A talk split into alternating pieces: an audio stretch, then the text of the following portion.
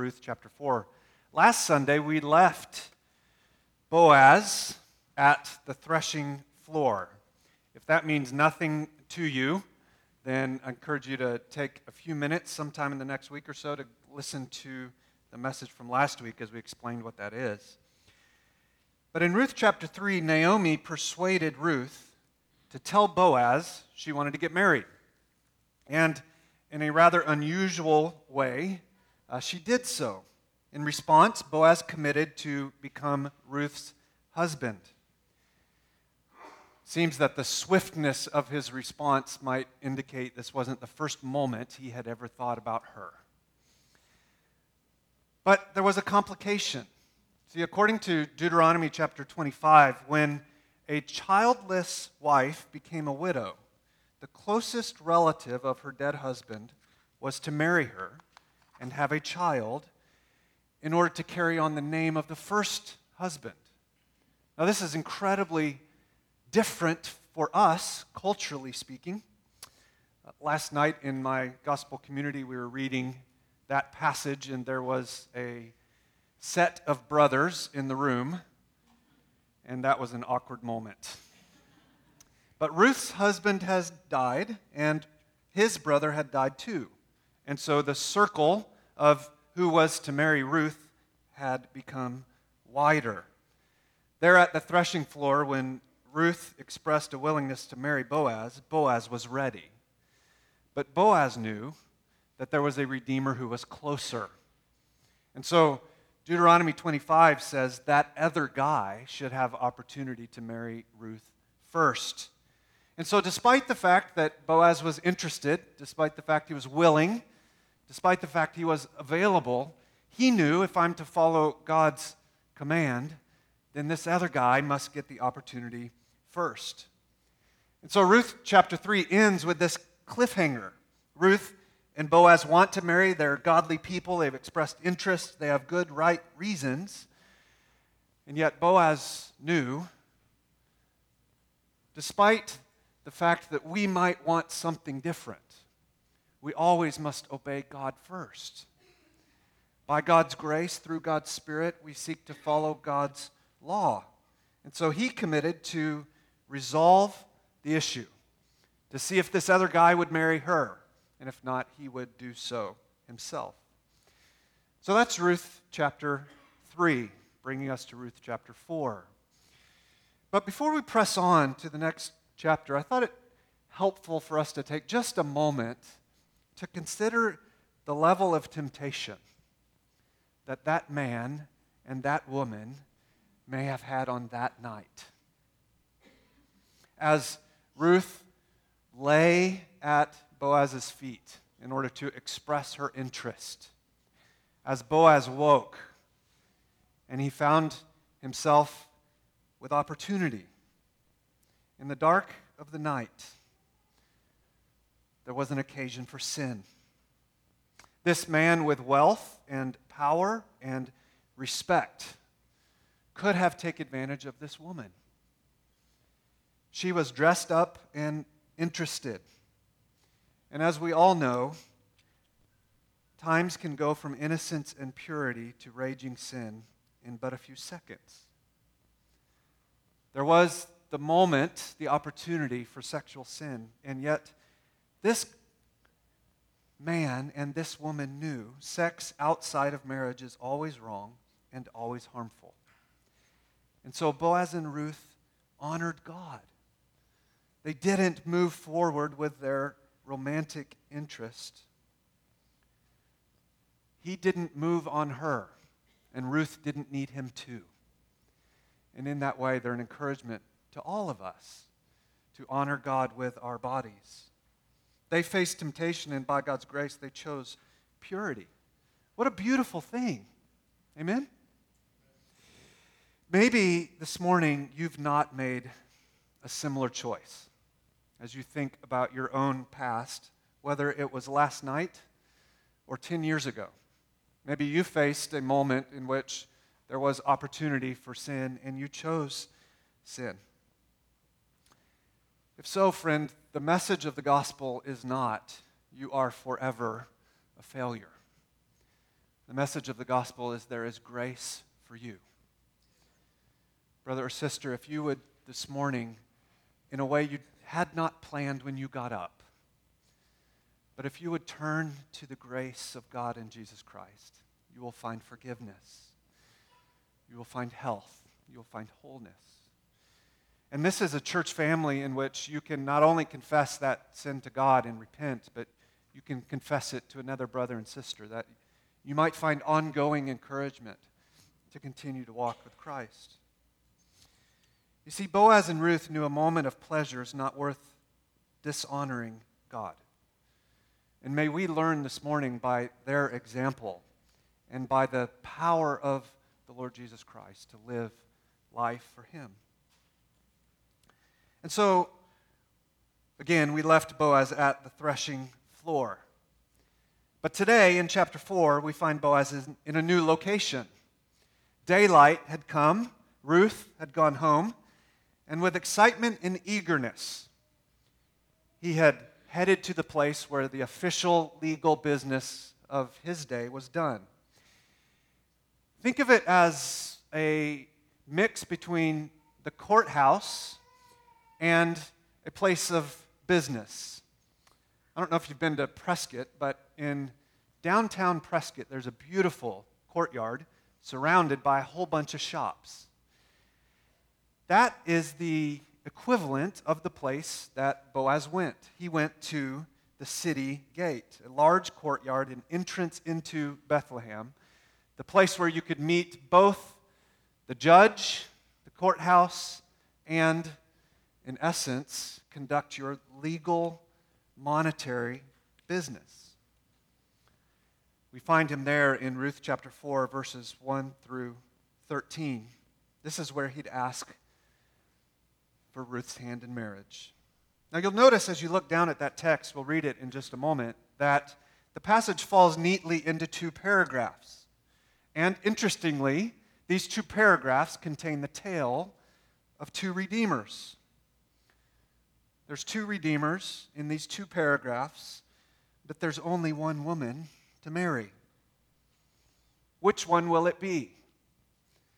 Well, in the first paragraph, we'll read about an unnamed man. He's the first redeemer. And in the second paragraph, we'll read about a named man, Boaz. He's the second redeemer. Who will become Ruth's husband? And Will the providence of God be foiled? Or will the plan of God prevail? And what difference does that make for us? Well, this is what brings us to Ruth chapter 4. We'll read first about the unnamed Redeemer. Uh, Monica, who is a new church member, is going to come read for us the first six verses, Ruth 4 1 through 6.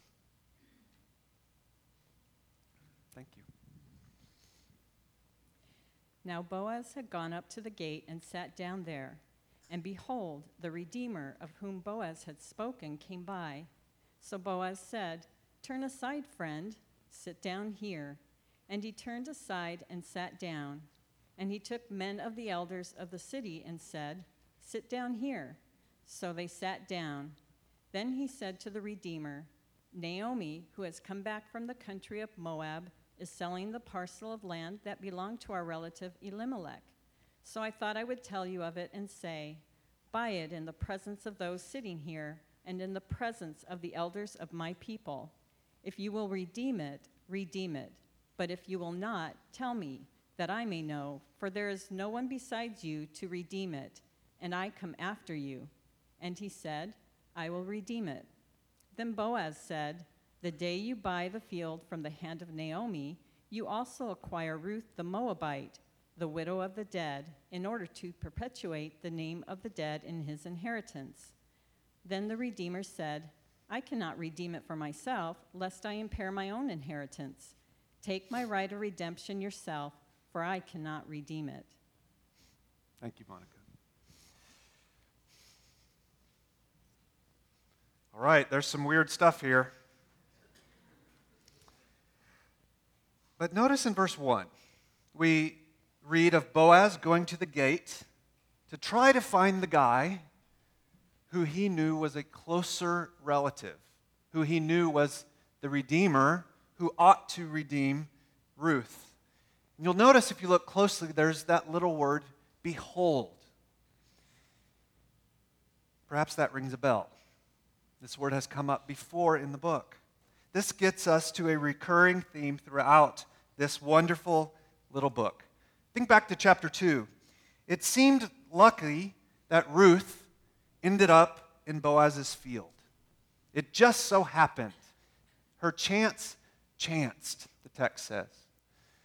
And then in chapter 3, in a similar way, it just so happened that Boaz agreed that he would redeem Ruth. Uses that same word, behold.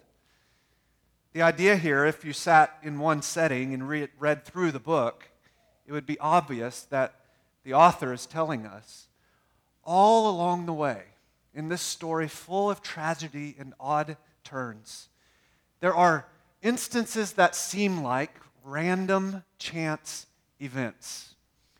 And yet, God, behind the scenes, is providentially weaving together the story of these people's lives. And so, here in chapter 4, it happens again.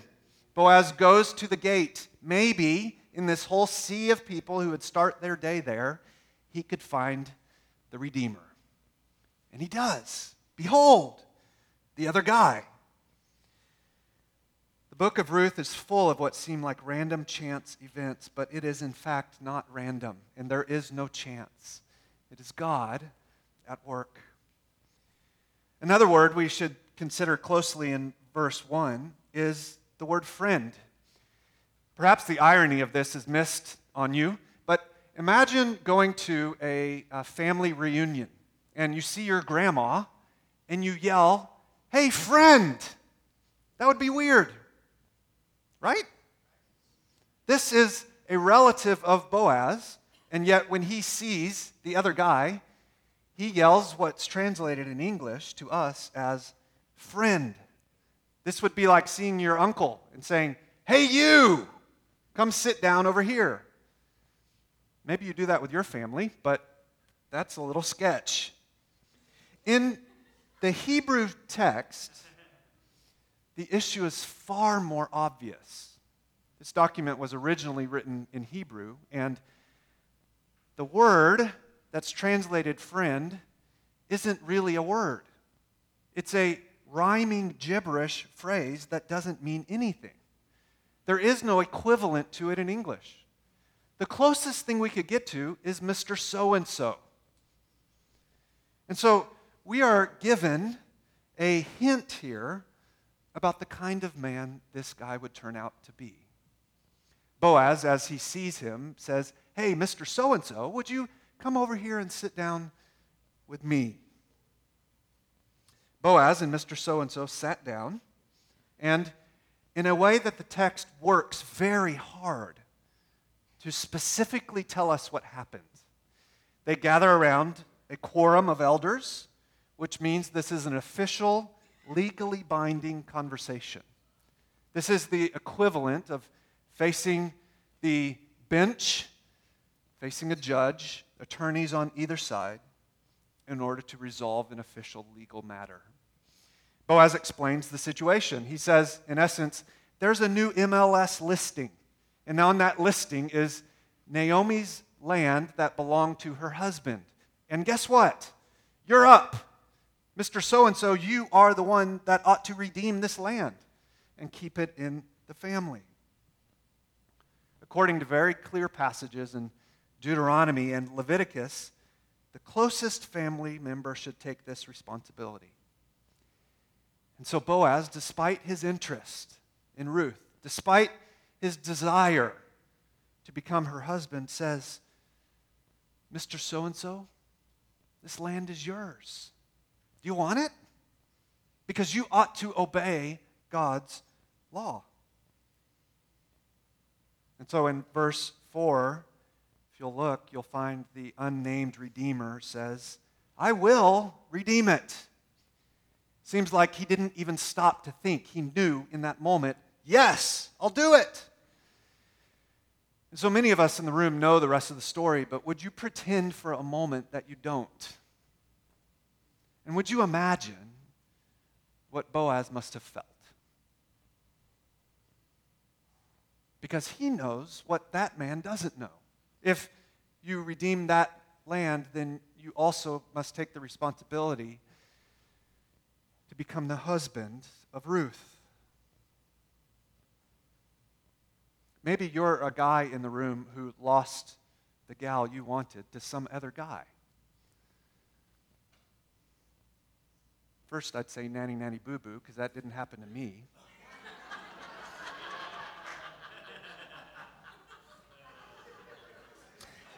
But in a larger way, friend, consider what providentially was hanging in the balance in this moment. See, God's plan had been to bring about a redeemer through Boaz and Ruth, to bring about one who would sit on a throne. His name would be King David. And eventually, through King David, to bring about King Jesus. But in this moment, all of that is in peril because Mr. So and so says, I'll do it. The application for us, of course, is when we make decisions, does the sovereignty of God sit in question?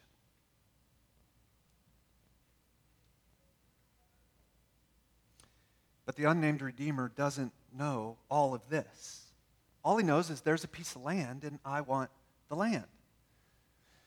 But then, down in verse 5, the fine print comes into view. Boaz says, If you redeem the land, then you'll also need to take responsibility to redeem Ruth, the Moabite connected to the land. And so, what will he decide? If this were a movie, the music would be very tense. You would be on the edge of your seat, not chomping on popcorn. This is the explosive moment in the entire book. Verse 6. Then the Redeemer said, I cannot redeem it myself, lest I impair my own inheritance. Take my right of redemption yourself, for I cannot redeem it. This is within seconds a 180 degree complete turn in the presence of everybody else in the room. Mr. So and so says, uh, uh, uh, uh, uh, I can't do that. I, I wanted the land, but not, I don't want the wife. So the question here becomes, of course, why would Mr. So and so change his mind? Verse 8 tells us clearly that this was a financial reason. It's not a good investment. In fact, I could, in, in reality, be taking on loss. Now, that might need a bit of explanation. Honestly, it wasn't clear to me the first time I read the passage what was going on. But here's the issue. You see, if, if Mr. So and so and Ruth got married, and if they had a son, then that son would still be connected legally back to the first husband. That was the whole purpose of this kind of redemption. And that would mean this second husband would not get the land. It would go with the son belonging to Ruth and the first husband. And that was a risk he was not willing to take. And even more so, if he didn't have a son through some other marriage he may have already had, and he didn't have a second son, then what would happen to his own land? Well, it would also go with that child. And so, as he considers all of this, he's faced with an opportunity, an opportunity he's unwilling to take. Maybe this unnamed Redeemer also didn't want to be married to a Moabite, despite Ruth's commitment to God and to God's people Maybe he didn't want that kind of interconnectivity in his own family. We're not told. But this unnamed Redeemer recants. He won't take the land and he won't take Ruth. He's motivated not by what's good for her, but by his own self interest. And so, at the end of this first paragraph, it turns out this Redeemer is not a Redeemer at all. He's the anti Redeemer. He only fulfills God's instructions when they seem profitable to him. This first Redeemer, turns out, was motivated not by what was good for Ruth, but what was good for him. This first Redeemer is motivated by self interest, not self sacrifice. He's driven by gain, not by giving. This is explosively clear in verse 6. Look at how many times he mentions himself. I, myself, I, my, my, I. This is a man all wrapped up with himself. Parents, this is your toddler. Unaware of anybody else but me. Most of the world lives with self as the most basic and driving motivation in all of life. Most of the world lives like that first Redeemer. And in fact, apart from God's grace changing us, all of us are by nature like that. We are all people devoted to ourselves. Our major question is what's in it for me? I think this is true, especially in relationship to our time and our wallets. I could speak really directly to just the Christians in the room for a moment. Friend, if you want to see the clearest barometer of your spiritual health, look at how you've used your time and your money of late. Have these two great commodities entrusted to you been given for the good of others, for the glory of God, for the spread of His name and His kingdom? Or have they been hoarded for self? That'll tell you where you're at with God. That'll reveal to you something of your basic orientation towards the things of the Lord. Now, one question we all need to ask is what's the cost of living for yourself? This first Redeemer didn't ask that. He didn't ask, What does this cost me to live for myself? He only asked, What would it cost me if I tried to be helpful to Ruth? And it was a cost he was unwilling to bear. Now, file that question away, would you? What does it cost to live for yourself? And we'll come back to it. But for now, let's go on. We'll transition to this second paragraph. And in so doing, we transition not only to a second paragraph, but a second Redeemer. And in so doing, we'll find a completely different perspective on life, on God, on the Scripture, on people. Verse 7. Now, this was the custom in former times in Israel concerning redeeming and exchanging to confirm a transaction, the one drew off his sandal and gave it to the other. This was the manner of attesting in Israel. Aren't you glad we sign things today, not swap shoes? But verse 8 So the Redeemer said to Boaz, Buy it for yourself. And he drew off his sandal. Then Boaz said to the elders and all the people, You are witnesses this day that I have bought from the hand of Naomi all that belonged to Elimelech and all that belonged to Chilion and Mahlon.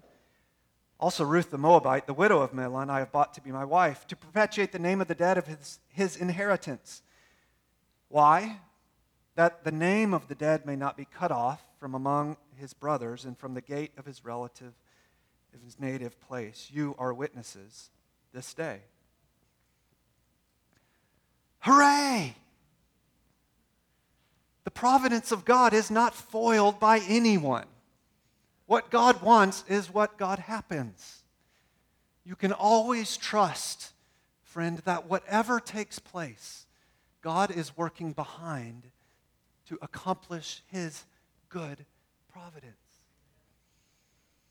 This unnamed Redeemer, in a weird way, legally gave up his rights. Imagine Boaz's excitement as that disgusting sandal was handed to him. As the first Redeemer turned his back on Ruth, the second Redeemer does the exact opposite. This Redeemer is motivated by self sacrifice. He's driven by God's word and the good of Ruth. And notice that all the same risk posed to the first Redeemer are posed to him, and yet he embraces them. Losing money was inconsequential to him. For him, life was not about gain, life was about giving. Life was about worshiping God and pouring yourself out for the glory of God and the good of people. For this second Redeemer, he's willing to incur risk and embrace cost. He's a giver, not a hoarder. The second Redeemer is everything the first is not. If I could put it really clearly, that this Redeemer gives of himself in order to serve people with real needs. And he does so gladly, he does so with joy. He does so unaware of what the outcome will be, but willing to follow God's law irrespective of the cost. If you're familiar with the Bible, perhaps light bulbs are going off about future people. You see, there's one who would come long after Boaz, who would say things like, It is more blessed to give than to receive. Who would say things like, If anyone would come after me, let him deny himself, take up his cross, and follow me. For whoever would save his life will lose it, but whoever loses his life for my sake will find it. This Son of Man came not to serve, but to serve. Not to be served, but to serve. And to give his life as a ransom for many. That's what Boaz would do. He redeemed, he bought the field, he married Boaz he married Ruth, and he obeyed God's law with joy. And so we're back at our question from earlier What's the cost of living for yourself? If you choose the path of the first Redeemer, what will become of you? What's the cost of living for yourself instead of the joy filled self sacrifice of obedience to God's word for God's glory and for people's good? Well, one way to get at the answer to that is to look at the blessing given to Boaz. It's to look at what everybody else who saw this event said. And that's what we find in verses 11 through 13. Then all people who were at the gate, and the elders said, We are witnesses. There is no word in Hebrew for yes. And so they are saying, Yes, we see it. We embrace this legal commitment. Witnesses. May the Lord make the woman who is coming into your house like Rachel and Leah who together built up the house of Israel. May you act worthily in Ephrathah, and may you be renowned in Bethlehem. And may your house be like the house of Perez, who Tamar bore to Judah, because of the offspring that the Lord will give you by this young woman. So Boaz took Ruth, and she became his wife. Everyone watching as the unnamed man took his sandal and handed it to Boaz, as the anti redeemer gave up what he was supposed to do, and the true redeemer didn't. And they burst into eruption of celebration. They saw God at work in bringing Ruth and Boaz together. And in so doing, they pronounced a blessing. They expressed what they hoped God would do. They indicated what they saw the Lord was doing behind the scenes. And that blessing contains a lot of history that we don't have time to cover today, but let me just summarize it in this way. They prayed that Boaz's godly reputation and influence would grow. They saw this Redeemer as a man worthy of more influence and prominence and significance because he was living not for himself, but for the glory of God. And second, they prayed for him to have many descendants. Now, that might not sound to you like a scandalous, huge, enormous prayer of blessing, but it was. Because here's what they were saying. In the book of Genesis, we know that Rachel and Leah were the matriarchs of Israel. These were the two women through whom all the 12 tribes of Israel eventually came. These are the women who played the most significant role in Israel's history up to that point. And the other couple mentioned, Perez and Tamar, who in Genesis 38 did what never should be done. Read that later, but not with your children. You'll see that Tamar and Perez committed great sexual sin. And yet, not even that sexual sin could stop the sovereignty of God. Because Tamar had twins from that sin, and one of those twins ended up being the ancestor of the entire clan that Elimelech and Boaz and everybody else living in Bethlehem belonged to. And so, what are they blessing? What are they saying? They're saying if God could do that in those circumstances, how much more could God do with Boaz and Ruth?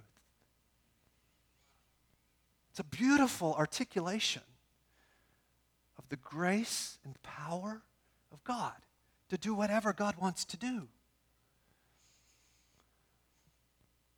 That's the blessing the crowd offered. So we see these sweet people celebrating this new marriage because they watched as God was bringing good out of tragedy. And as tragedy turned to triumph, it was ultimately because God was going to bring Jesus, who would face what seemed like tragedy, but would come to ultimate triumph. Boaz is the Christ figure in this text. Boaz is the pre representation of what would come with an even better Redeemer, a perfect Redeemer, who would rescue us not from childlessness, but from sinfulness, as we talked about last week. And so the question I keep asking this morning is what's the cost of living for yourself? Well, friend, first and foremost, it's a dishonoring and disobeying of God. If life is ultimately about living for and honoring and glorifying God, then if we choose the path of selfishness, then we'll miss out on the joy and privilege of obeying God.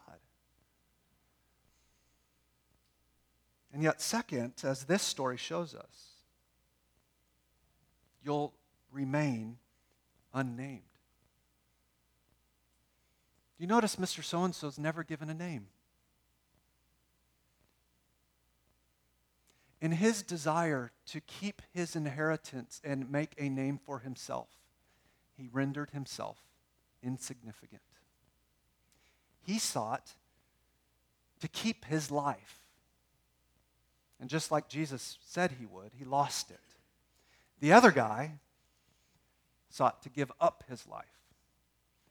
And as is always the case, in various ways, and certainly to various extents, friend, if you give up your life for Christ, you will, according to his kind sovereignty, find it.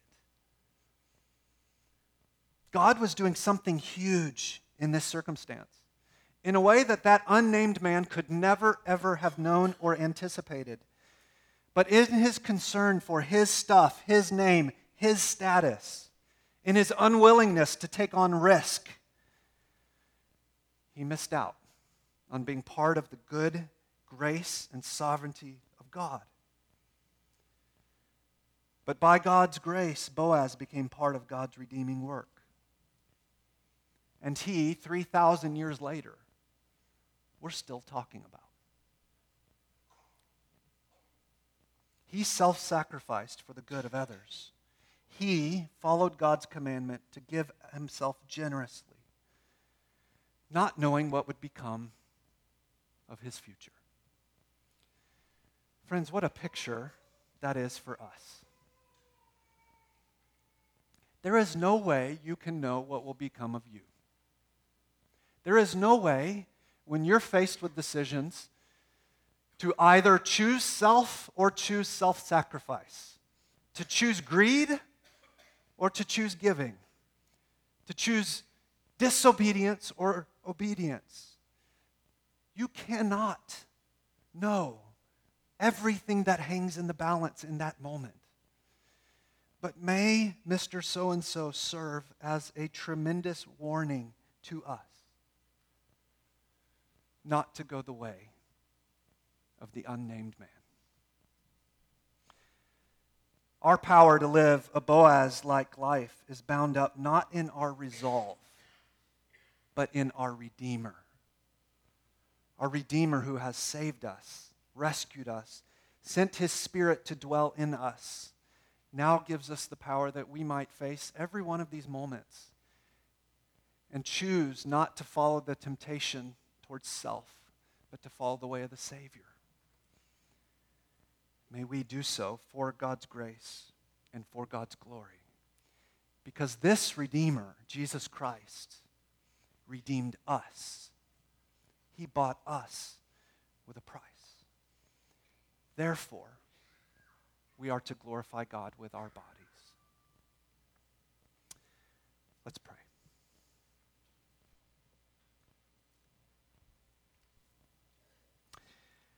Father, your redemptive plans and purposes are certain and sure forever. You accomplish all that you want to do. We thank you for this amazing story that will end next week as we consider the specificity of how all of this brought us to Christ. And yet, for today, we think about this tale of two redeemers I pray, Father, first for people in the room who have not yet trusted Christ, who have not come to the Redeemer, who recognize that they have gone the way of selfishness. We pray today, God, that you would open their eyes that they might understand the gospel of Jesus Christ and turn from sin and place their confidence completely in Jesus.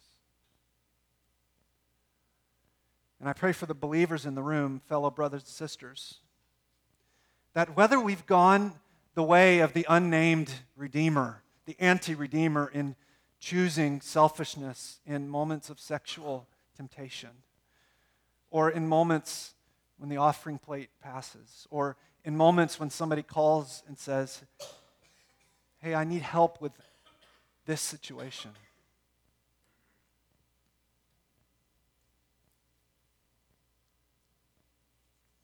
God, we have so often been given opportunities to respond like Boaz and have not done so. Would you please forgive us? And Lord, as we think about a church this size in this location, God, what could you do in the city of Tempe if we were people who every time we were faced with an opportunity for generosity, we took it? Who go the way not of the unnamed Redeemer, but the way of Boaz because of the best Redeemer, Jesus Christ. God, we pray use your word through your Spirit to compel us today to be generous people. We pray all this in Jesus' name. Amen.